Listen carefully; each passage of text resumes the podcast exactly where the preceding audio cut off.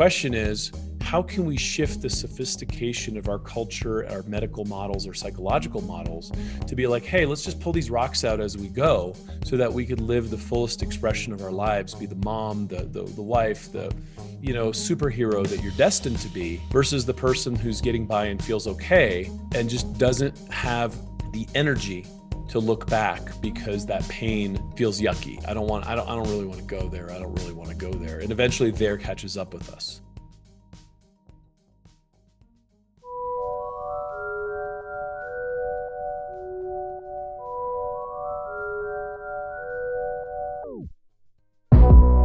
Okay, so welcome to the Quacks and Hypochondriacs podcast. I'm your host, Dr. Bill Ferro. I started my career as a chiropractor in health clubs, turned into a gut health expert.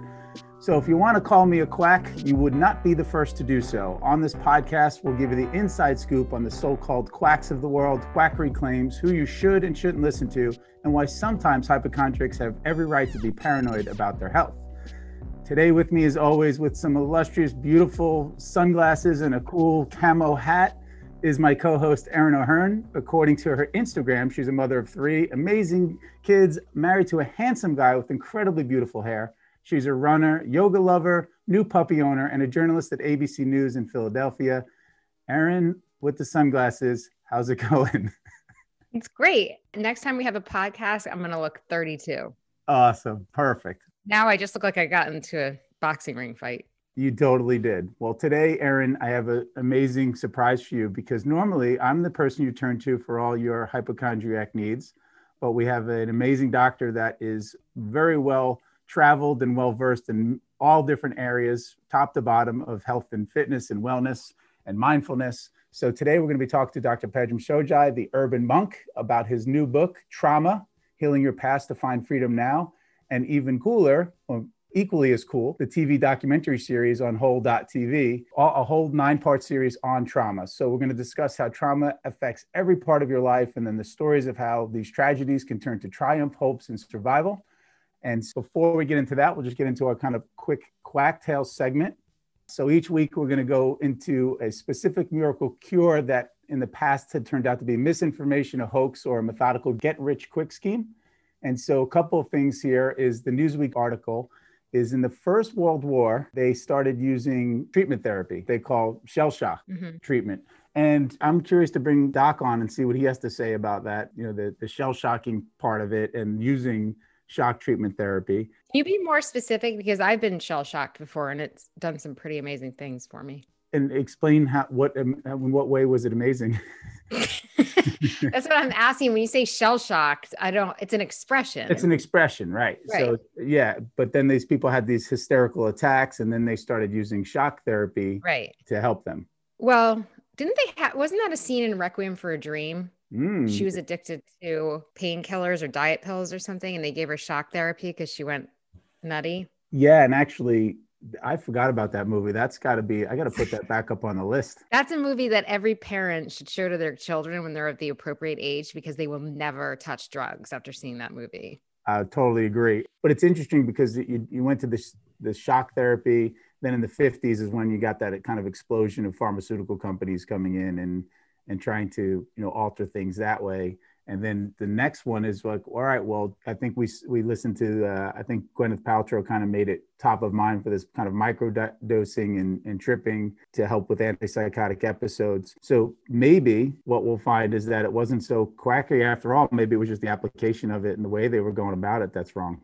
Wait can you back up? What do you mean the microdosing? I don't like her so i don't pay attention. oh easy now. Why don't you like her there's so many reasons, and I know we're on unlimited time, so let's just move on. But can you just explain? Like using LSD. Oh. Small, yeah, small amounts of LSD and MDMA and ketamines and things like that. No, I w- I couldn't do it. That's because you do it recreationally. You just don't like it that it's in a medical setting.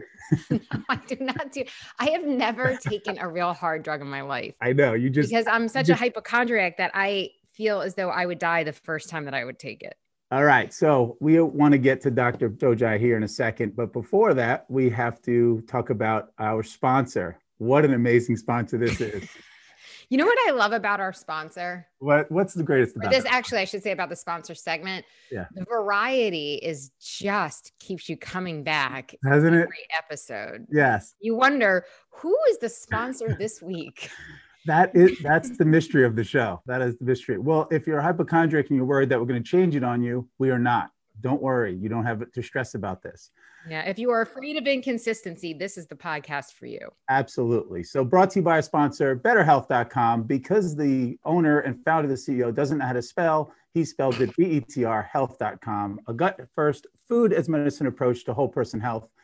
You know, there's someone who thought that better health was a bit of quackery there, Erin, back in the day. But now, look at us now with over 25,000 members strong. Better Health is a proven method to restore your microbiome, control inflammation, and quickly dial in what seemingly healthy foods. That's a good one for hypochondriacs. What healthy foods may be holding you back right now? So, through a delicious food protocol, coaching community, you'll quickly gain insight and the empowerment to live a happier and healthier life starting from the inside out. And not only that, but Better Health is trusted by over 40 different health plans, CDC recognized to prevent or to delay type 2 diabetes. Truthfully, I'm super proud of that.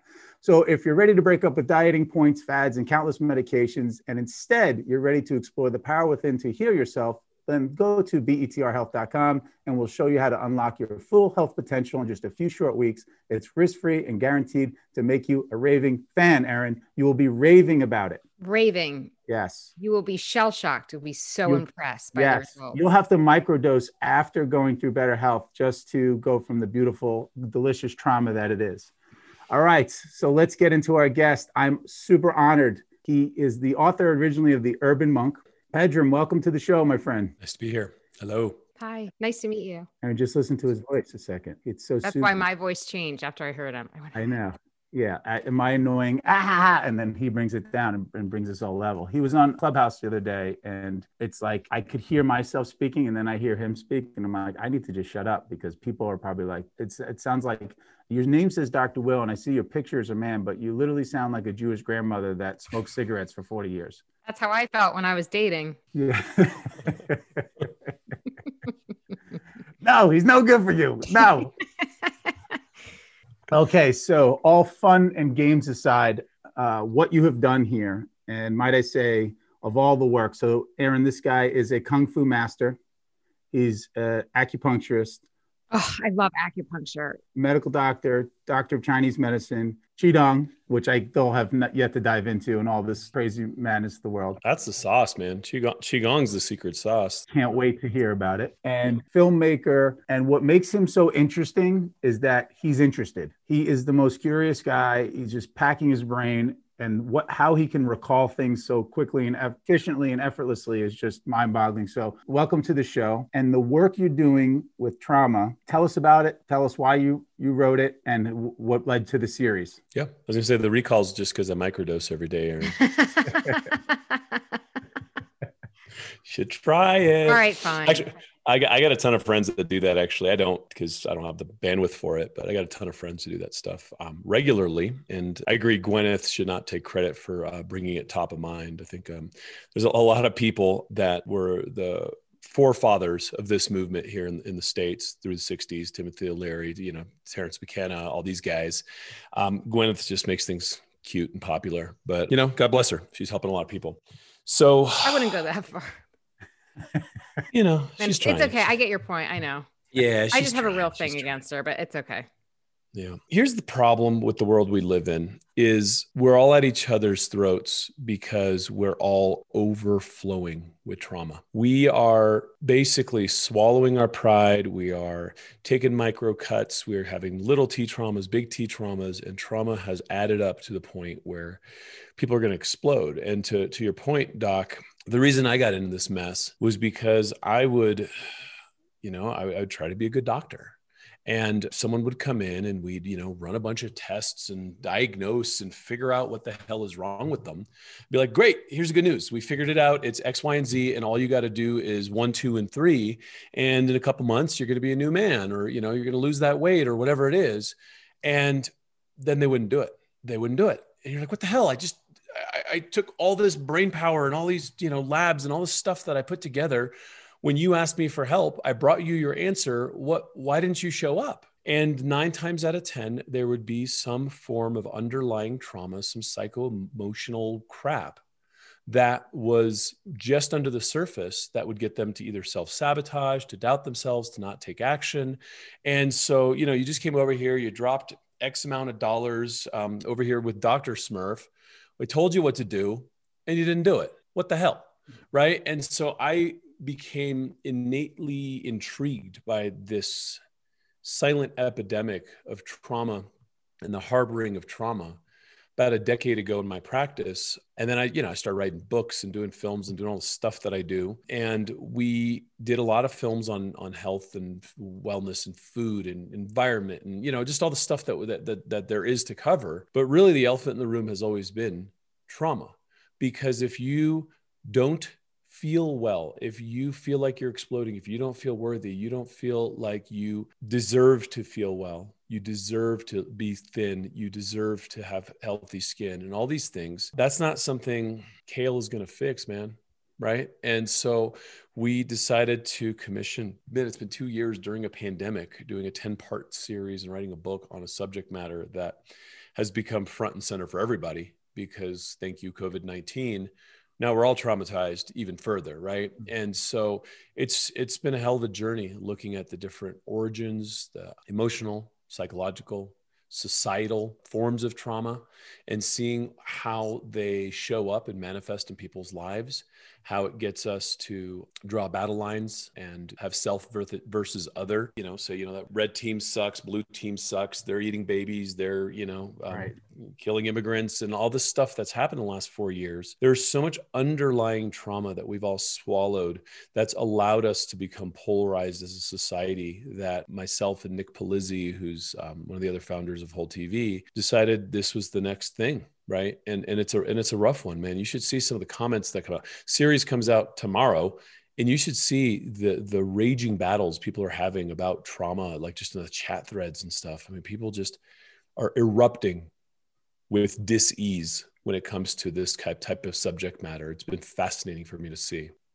Every human being including our children need to learn about this effects of trauma because traditionally we're waiting till trauma happens to try to deal with it versus what I when I was going through the book I realized that this is as much preventative like this being aware of this before this happens knowing that trauma is going to happen and is happening in our lives right now this is hygiene that we we do not even think about. We think about teaching kids on brushing their teeth and taking showers and fitness exercise and some eating right but we do not give them equip them to handle the trauma. And it's just, if you're listening to this podcast, this is for everybody. Because I think some people feel guilty of saying, well, I don't have trauma because everyone has that various degrees. Like, well, I wasn't in Iraq and I didn't, you know, have this happen to me and I wasn't punched in the face and robbed. So I feel like everybody needs to center to the point that this is a hygienic need. And I commend you for taking it on because I used to think taking on the microbiome and getting people healthy from the inside was the was a hard route, but I, I know it's easier for me. I can do this. It happens quickly. I get my pat on the back. How quickly, when someone is starting to, you know, you've interviewed all these experts and and you've put it into a methodology essentially where people can actually start to put these things into life action. How quickly you're seeing people recover and and taking these tragedies and traumas and turn them into triumphs? Like, what is the the pathway and the course to where they start to see something tangible? Is it one day, two days, a week, months? What are you t- traditionally seeing? You know, it's it's this kind of quantum leap that happens where once you recognize and you retrovert and you turn back in, things happen very quickly, um, and the decision happens in an instant. The healing could take five, ten years. I mean, like, listen, I, we have people in the series who were raped by their dad and brothers for years. I mean man those are wounds that you know need a little bit more needed a little more time right? But to, to your point the thing about the microbiome and obviously you know that's how you and i met. I did a 10 part series on the microbiome and it's like holy crap this is so fascinating and it'll change everything. The reason why it's easier is because the the primary question people are asking not necessarily because they want to be healthy but because they want to be thin and get laid is what do i eat right? Mm-hmm. and so what do i eat has a foot in a door that's already kind of swung open because everyone knows diet also has to do with you know a lot of things right? Obviously how you look and how you know attractive you are to the other sex but also or same sex but also how much energy you have you know how how less crappy you feel when it comes to you know inflammation and brain fog and all things that you know are derailing people in their lives. And so everyone's listening and you're just talking about food and hopefully you're you know replacing some bad food advice with some good food advice. And, and it, it helps right? Everyone's be thin. When you're talking about trauma I mean, yeah, I mean, like, look, if you're a guy that, you know, had got shell shocked because a bomb went off in your barracks, it's kind of obvious that you're, you're, you know, they, they rung your bell, right? But most of us are like, nah, you know, my parents were fine. They fought a little, yeah, right.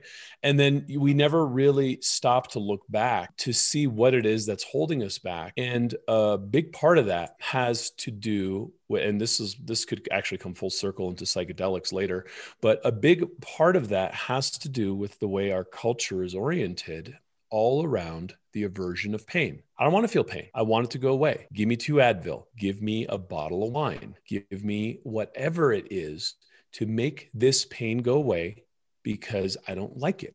And what that does is it gets us to constantly drive further and further away from any little micro cut, big or small, that has impacted part of our personality or our storefront because we are pretending to be the person we think we need to be to feel safe. And 10 years ago, and you know, I'm, I'm a hard kicking, you know, pretty rough and tumble martial arts guy. You know, 10, 12 years ago, you'd have these conversations with me and I'd be like, bah, soft right mm-hmm. and the more i got into it and the more i started to see the effects like the, the cancer like effects of this repression of you know feelings the more i start to see all these things coming out rattling out either whether it's autoimmunity whether it's headaches, whether it's addictive personalities, whether it's just being a jerk in the lives of pretty much everyone I look at and then you have to become acutely aware of your micro traumas like like my dad didn't beat me right?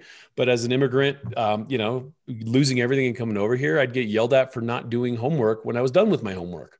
And so it led to me pretending to be busy. It led to me hmm. never being able to relax. Even as a monk right? I had all this training study with the dalai lama. Here's how you relax. But then i have a program in my head saying you can't relax you loser right? And unless you get to the bottom of that crap, you're always fighting yourself.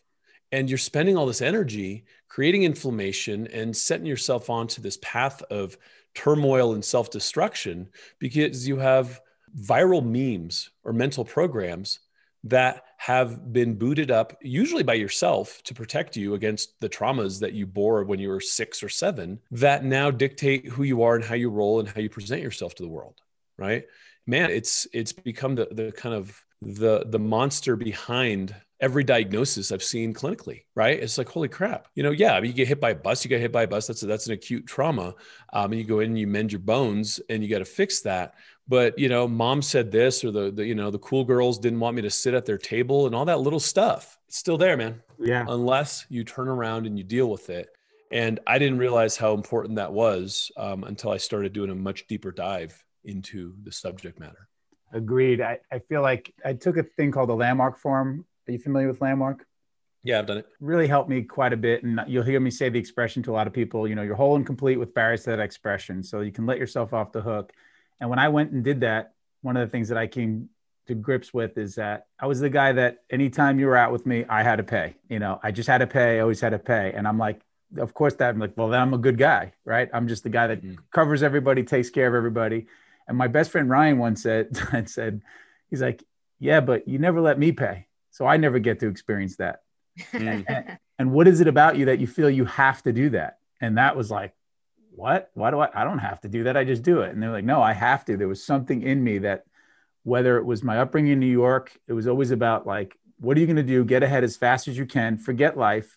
And you said in your book, and I thought about it, the bridge to happiness. You, are bridge. We're bridging over the present. And when I when I reach this, when I get uh, one chiropractic office successful, I'll be happy. No, when I get four, when I get seven, and I had 35, and then I lost it all.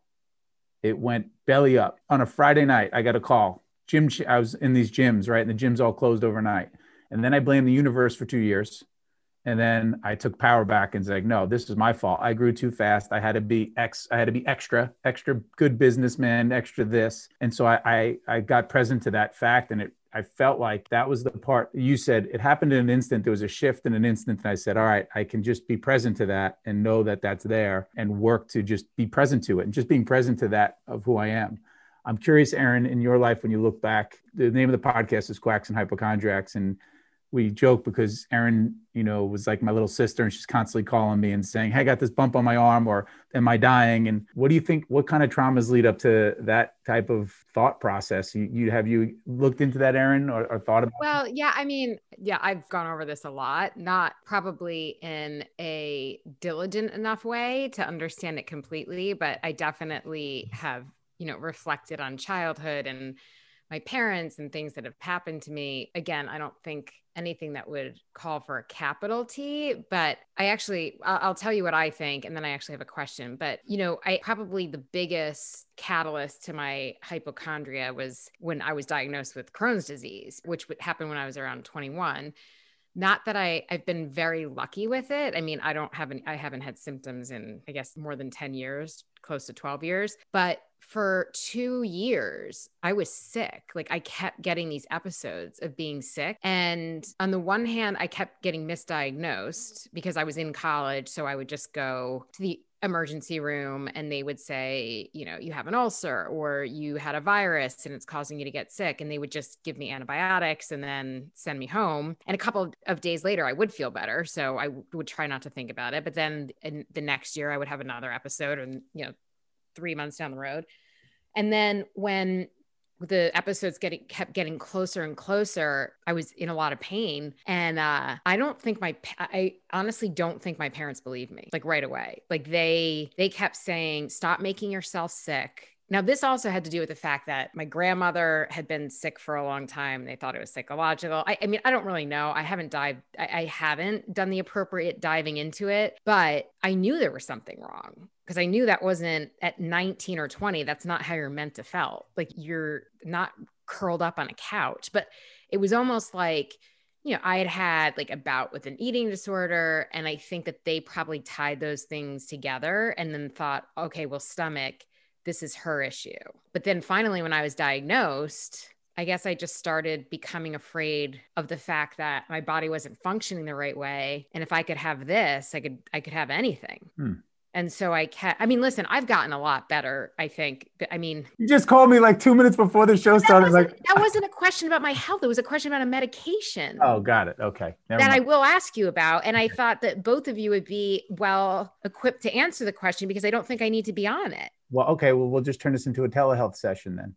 Well, whatever you asked me to save it for the podcast. forget it. I'm never calling you again. Listen. The point is, is that I myself. sunglasses off a second and talk to. Let's talk about this. Take the sunglasses off. Wait, what? Take your sunglasses off. Oh, okay. But you can't be for okay. Okay. And listen, if this has to do with some sort of trauma in my childhood why I did this, I, I already did it. So please don't tell me that it's going to be detrimental in the future because then I will become really worried about it. So Wow, nice one. It looks worse than it is, but it's gotten a lot better. So I had surgery two weeks ago. And the reason I had it was because I gotta put these back on. Yeah, tell us why you had it. Well, because because I was unhappy with the underneath my eyes because I was all I'm 43 and I was all hollow and had all this extra skin from like I think some some of it's genetics and some of it is a lot of running and and cardio is what the doctors told me. So I instead of doing right, you know, filler because I've started hearing all these horrible things about filler, then I did the fat grafting underneath and it's all bruised. It's gonna get better. Yeah. Yeah, that'll that'll heal. I thought something. I thought you did something else, so that actually makes me feel much much happier. Uh, yeah, I was hoping to hear about a bar fight. Yeah. This is boring. oh no, no, no, no. I mean, listen, it was surgery. Like it's cosmetic surgery. Oh yeah. And I'm not afraid to talk about it. Like I feel better, and I yes, I don't like the bruising, but that's gonna go away.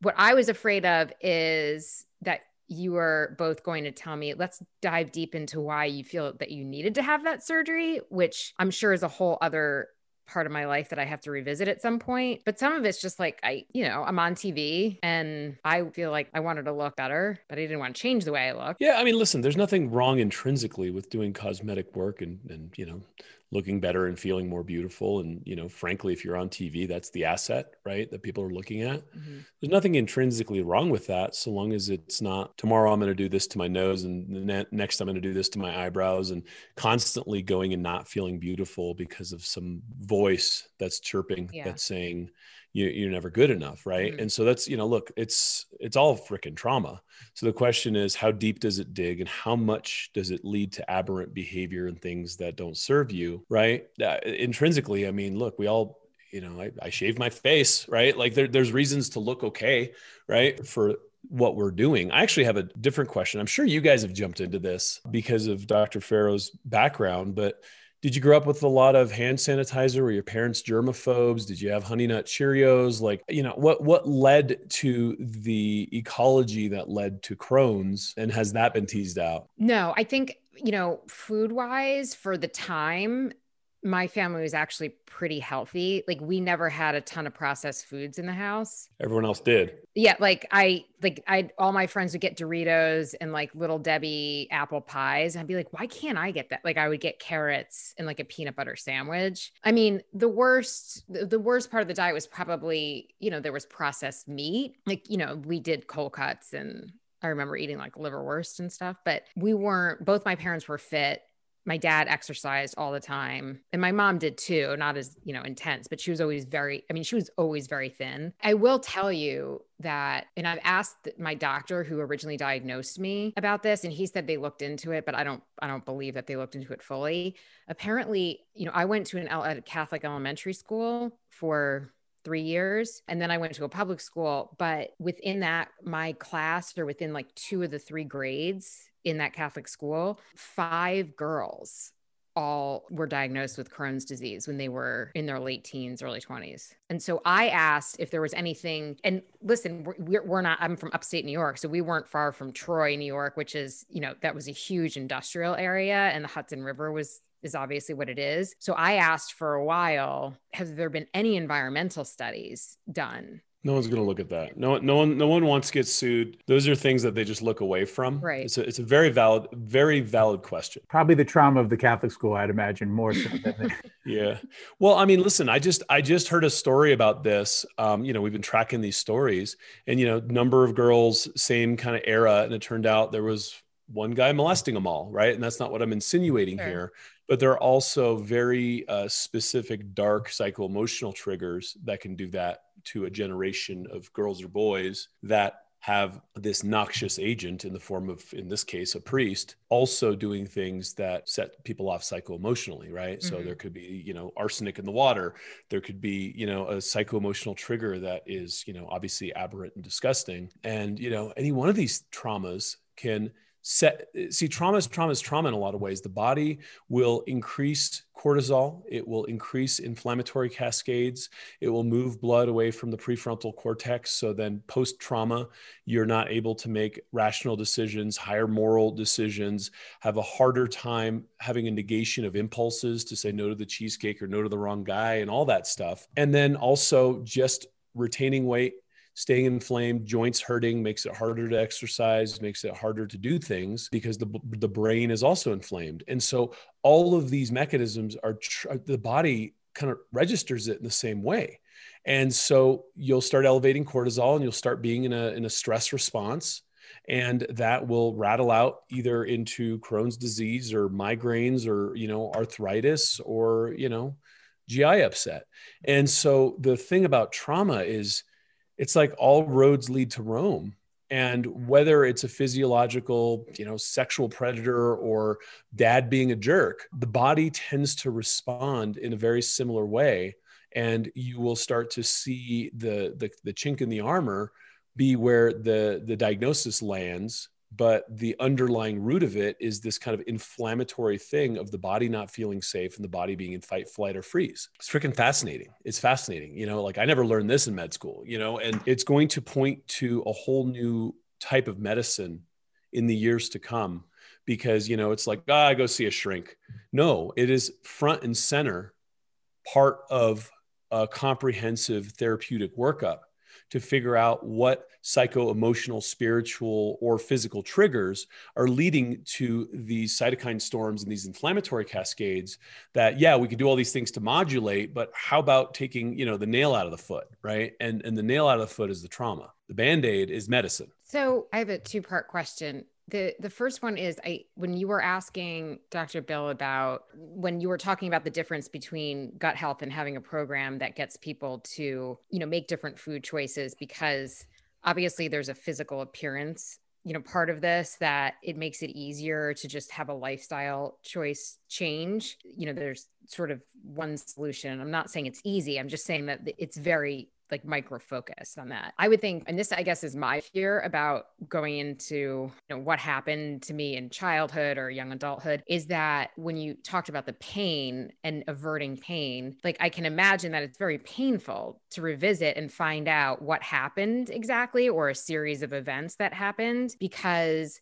and this this is me talking but i'm sure this applies to other people like i don't really know if i want to find out that people who i really love in my life were in some way responsible or triggered that trauma like there are certain things that i know about my family friends that were not how I would want my kids treated. But at this point in my life, I'm kind of like, I don't feel unhappy. I, you know, I have three kids. Uh, is everything perfect? No. But do I really at 43 want to look at my, you know, 70 something year old parents who've been through their own trauma and, you know, have had sickness. My dad had, had cancer. Like, do I really want to revisit that so that I have to now yes come to terms yes. with talking to them and knowing and having that information available. That's my. No, I get this is everybody's, right? Yeah. So I, I, appreciate you saying this. This is everybody's. And so the question is, you know, A, do I need to know? The answer is yes. And I'll explain why. B, do I need to have some sort of come to Jesus, like let's punch dad for being a jerk? Probably not, but maybe, right? But, you know, the, the real question is when that math starts to shift is when you start to feel tired and finally go, huh, maybe I should look in this backpack and see if if there's anything I can ballast. And you realize that there's, you know, 43 years with the rocks in there that you were strong enough to carry. So you did, but then, you know, you turned your knee, you stubbed your toe, you know, it's getting dark out. And all of a sudden you're like, shit, I'm tired of carrying this stuff. Mm-hmm. And you realize that once you start doing that, you realize that A, you've been carrying this weight and where could you be and where could your life be where could your health be where can everything be had you not been carrying this backpack full of rocks and crap? And b what does the future look like now that you know you got all this weight on your back? And how is the pain of staying the same greater or less than the pain of changing right? And for most people it's like, okay, yo, uh, Erin, we're going to have an intervention. Turns out you're an alcoholic. All your friends and family are here. It's time right you got to change. And so some there'll be like an external intervention for some people where people are like you know in your life for like yo you're you're not doing this right right? Or you pick up an addiction problem you pick up a weight problem you pick up a, a xyz problem and that's when it usually comes to light. And that's when you know that's what the emergency room is for. It's like when people are already bleeding out. The question is how can we shift the sophistication of our culture, our medical models, or psychological models to be like, hey, let's just pull these rocks out as we go so that we could live the fullest expression of our lives, be the mom, the, the, the wife, the news anchor, the, the, you know, superhero that you're destined to be versus the person who's getting by and feels okay and just doesn't have the energy to look back because that pain feels yucky. I don't want I don't I don't really want to go there. I don't really want to go there. And eventually there catches up with us. Right. The allegory is the guy who's terrified of his shadow and just runs and runs. And the more faster he runs, the you know, the, the faster the shadow is in pursuit. And eventually he collapses under the shade of a tree and the shadow disappears. And he realizes, you know, he's been running from a shadow the whole time that's allegory. Reality is we're all just carrying these rocks around. And at a certain point, we got to put the damn thing down and be like, yo, I'm tired of dragging this. I'm tired of this. And you have said in your book, the definition of trauma is unresolved pain, right? And that for the most part, yeah. I mean, there's several definitions, but yeah, unresolved pain and, you know, undigested emotional, spiritual, mental content that we have allowed to to be there because we're like whatever you know show must go on and eventually the show comes to a screeching halt because the weight of that outweighs the momentum you have carrying yourself forward.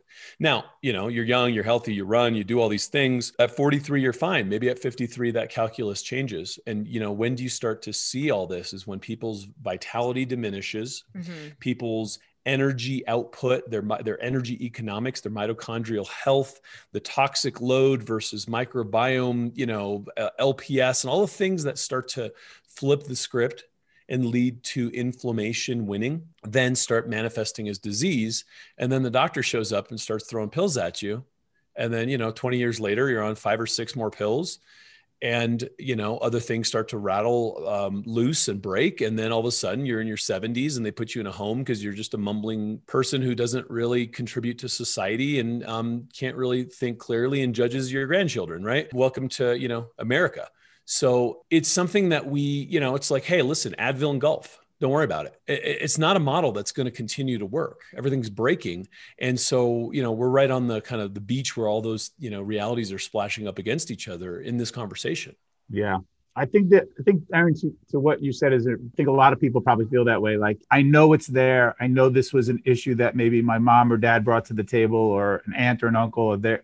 And do I really want to like open it up and villainize them and and and then worry about how that's going to affect my children the way I always looked at it was there's the bumping into each other that happens, and then there's a looking up and looking how everybody's bumping into each other. And so rather than place blame on, you know, maybe the way my dad was early on, he was, you know, he was just very short tempered and not, not that he was physical, but he was very short tempered. He also grew up in a Catholic household of eight brothers and sisters that were constantly fighting for attention and and who's going to be the funniest and had his own issues with his parents. So I just forgive everybody for the environment they find themselves in, but that doesn't mean I put blinders to it either. And then if I find that some of the things that they haven't have gone unresolved, I still don't let them spill over to me. So I have my own my own rules about how I engage with them, but I also and I'm but I'm also not that it's not my job to put it in their face and say, you know, look what you did. Right. Mm-hmm.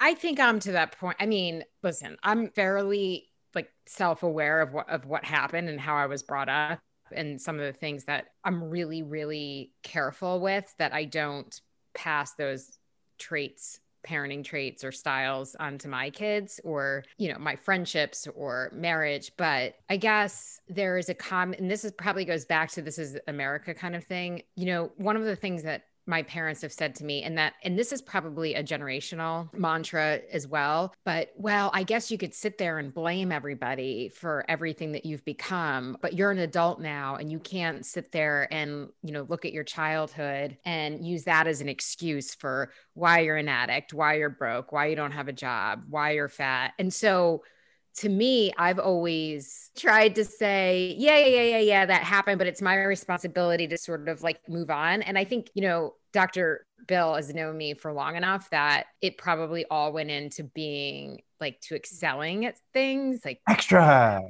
What? To being extra. Funny.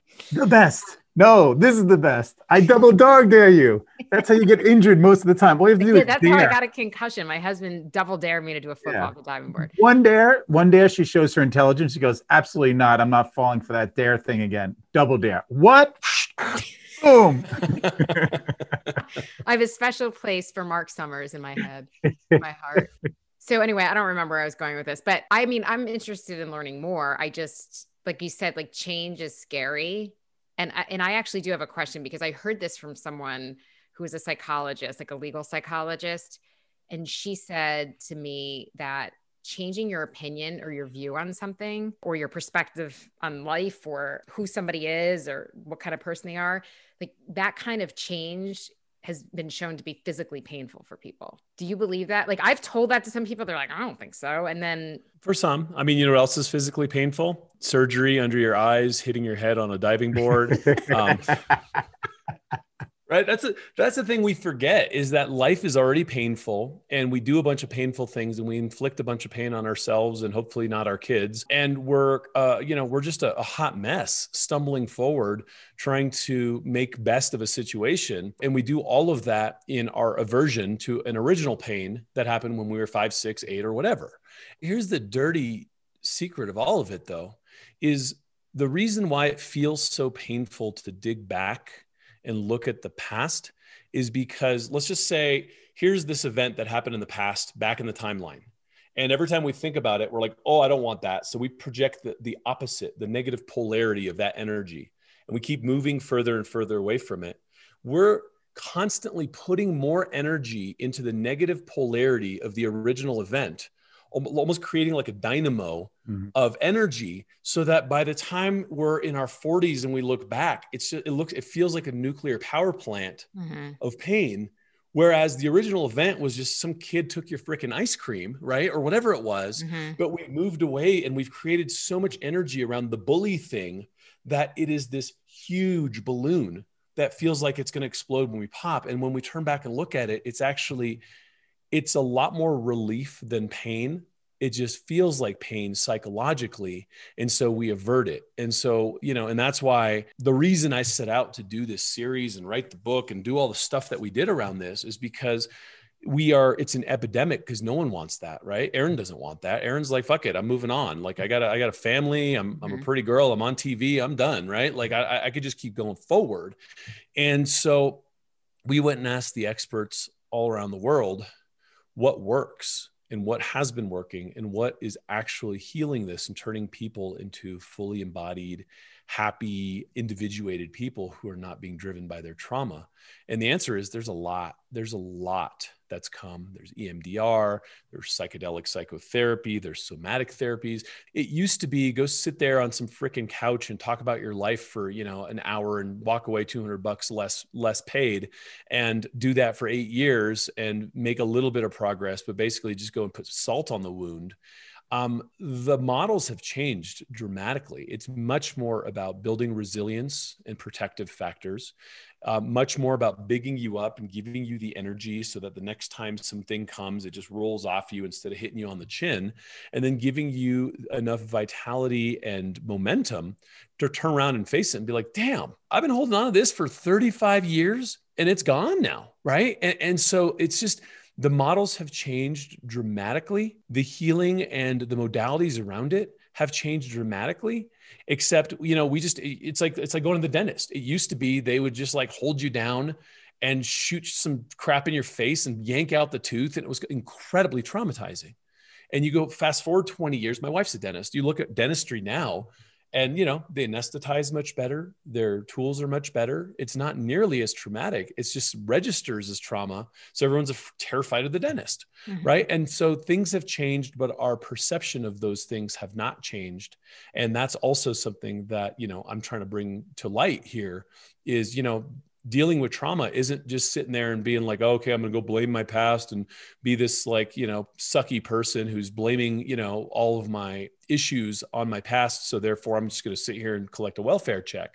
That's bullshit. What it means is I'm going to digest and metabolize my past so that I can be the incredibly human that I'm destined to be. And I'm going to stop getting in my own way and I'm going to continue to grow and I'm going to be an example of this for my children in the generations to come because I want to be the grandmother who's skiing with them when I'm 95 right? And so there's a whole perspective change that needs to come in how we look at all this as well. So the listeners come through this i'm trying to i want to give them a pathway when they get to your information when they get to your docu series and your book that they're ready to receive as you know, in my line of work, I'm always like, I can just start with the physiology first. I can start giving them food and water, and I get the internal physiology at a, at a state of ease. And although there also takes some psychology to get them to start that process, usually I, I harness what you said earlier is the fact that one day they looked in the mirror and said, All right, I'm just tired of being fat, or I'm just tired of feeling unattractive. There's a motivator to get them to start what I do. Or the other motivator is, as you said, avoid pain, like, wait, you're going to have to start going on insulin and jabbing yourself. So I kind of use those to get them to start. Then I give them the step by step, give them the coaching and the resources to get the physiology straight. Then I have this great 30 days. They lose all this weight. They feel really good. But I know those other traumas that that unresolved pain and trauma creeps back in and when stress happens and that's what pulls them off every single time so from a physiology perspective or a practice perspective what is the first couple of practices that they can do on top of the easy which is the physiology and the nutrition part is it the meditation what what would you put into practice so that they're ready to receive and actually utilize the the knowledge you you give them to you know uncover all this stuff yeah. I mean, one is to just look at some of these stories, some of these horrific stories that these people share and look at the person who's sharing it and see the transformation and be like, holy crap, if they could do it, I could do it. Right.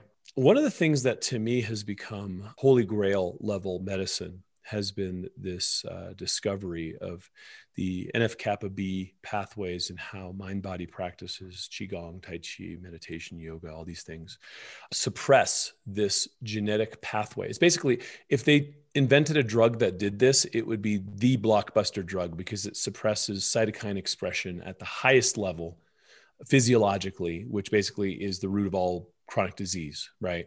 But we can't put it in a pill. Maybe, maybe so. Maybe in a decade we can. But we absolutely know, without a doubt, what works. And the problem is, oh man, I got to do something. Yeah, it's the mind body practices all suppress this NF kappa B pathway. They suppress cytokine expression and they help the body reduce inflammation. Meditation, yoga, mind body practice, all of those things, which also nip at the bud the pathway that leads to the trauma and the memories of trauma and emotional trauma escalating through the amygdala and keeping you out of your prefrontal cortex. So if you're not doing that kind of stuff, it's like you're not flossing. If you're not flossing, you're going to get cavities. Sorry, we've proven this, right? So you just got to have a mental spiritual hygiene practice that helps suppress that pathway. And then, you know, the the other, you know, pathways that get triggered are, you know, the ACE, you know, the ACE2 pathways and there's other things that will happen with these types of pra- uh, practices, NRE pathway which will help increase glutathione synthesis detoxification pathways and help your body just get the boost it needs in this toxic world.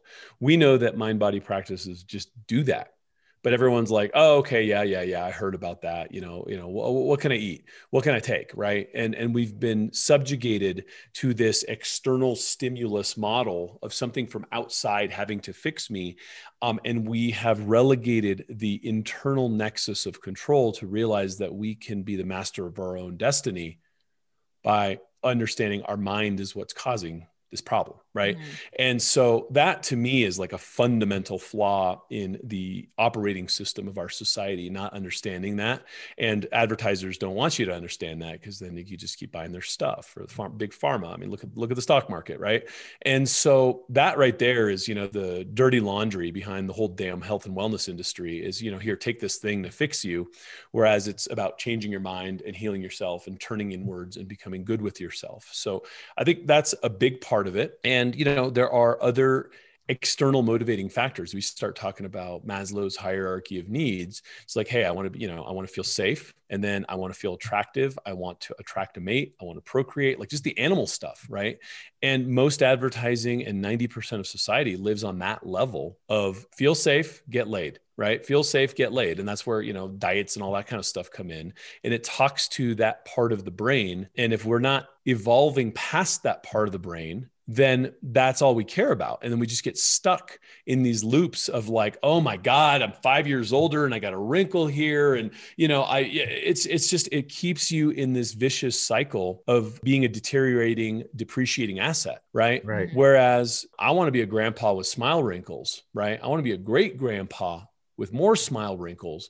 And I want to be that guy as a patriarch for my children's children's children that you know holds down the wisdom and shares love and and, and ages beautifully and that has a lot less to do with maslow's hierarchy and more with like the human things of letting go of trauma and metabolizing life's experiences and becoming a, a, more loving compassionate person who's you know dedicated to service and family so there are operating system issues that we need to face because our medical model is basically a mash unit that throws quaaludes at unhappiness and throws steroids at inflammation. Hello, healthcare crisis. Yeah. We understand. We understand this.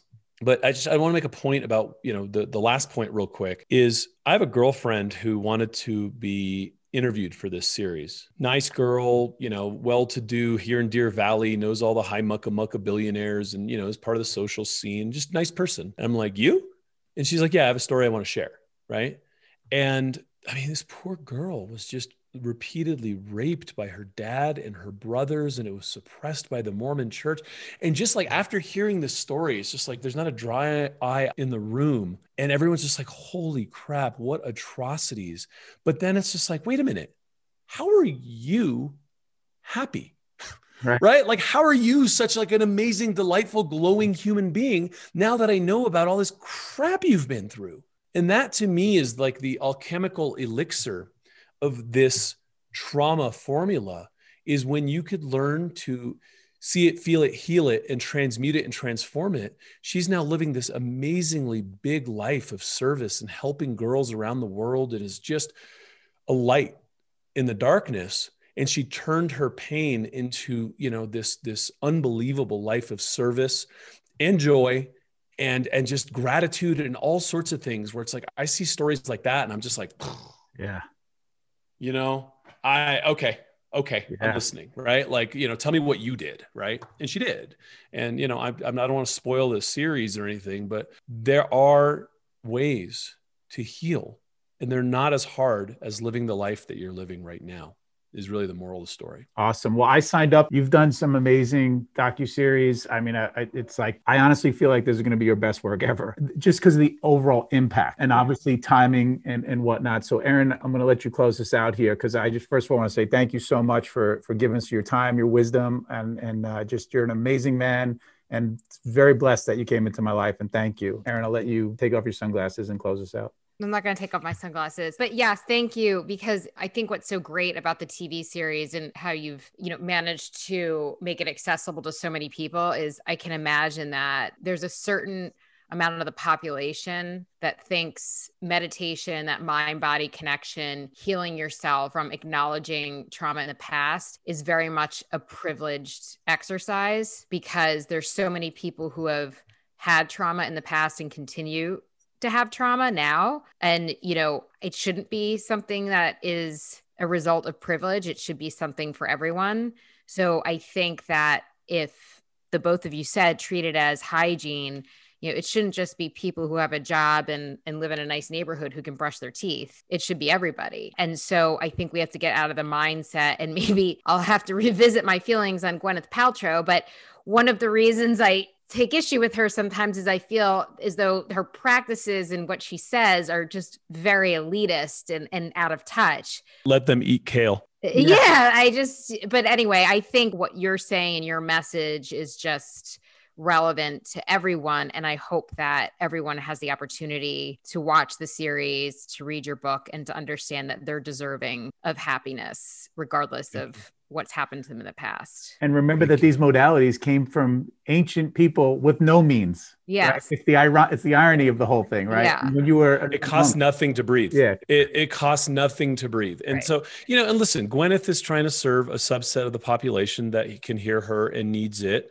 and um, God bless her for doing it. And you know, we also have people that are teaching this stuff in prisons, and we have there, there are different people speaking to different avatars. The moral of the story is this shouldn't be a privileged thing. This should be a every human thing, and one of the things that we're seeing is that it's much more of an epidemic in the lower socioeconomic classes because they don't have access to any tools and they are infl- you know hurt people hurt people and so they're mm-hmm. inflicting a lot more trauma within their own ranks and on the populations and you see it kind of ripple into the so i'm dealing with people who are teaching this stuff in prisons i'm te- uh, you know i'm dealing with people who are teaching this in indian villages there are too many places to look of you know for where trauma is being inflicted and perpetuated mm-hmm. but it all starts with us becoming aware and trauma informed and then realizing where you know the buck stops here and whether you know i'm coming from my trauma whether i'm inflicting further trauma it's a personal responsibility thing to not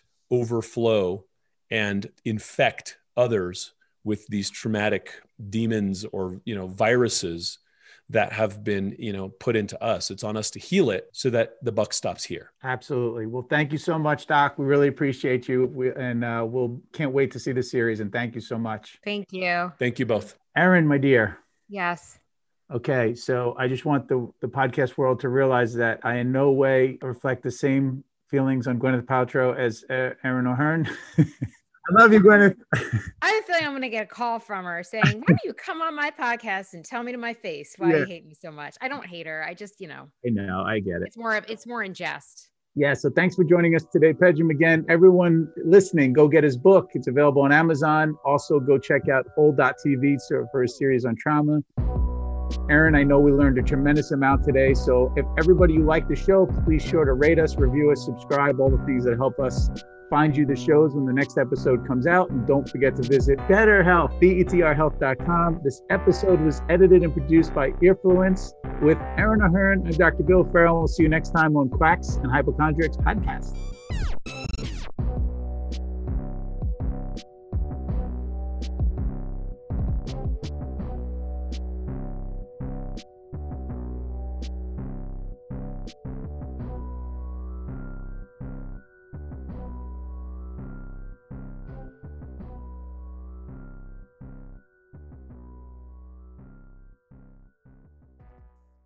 Hey there, listeners. Did you know we not only have an award winning podcast, but we have an amazing blog to go with it? If you go over to betrhealth.com and click on the blog button, you'll have access to recipes, member stories, food as medicine tips, and so much more. That's betrhealth.com slash blog.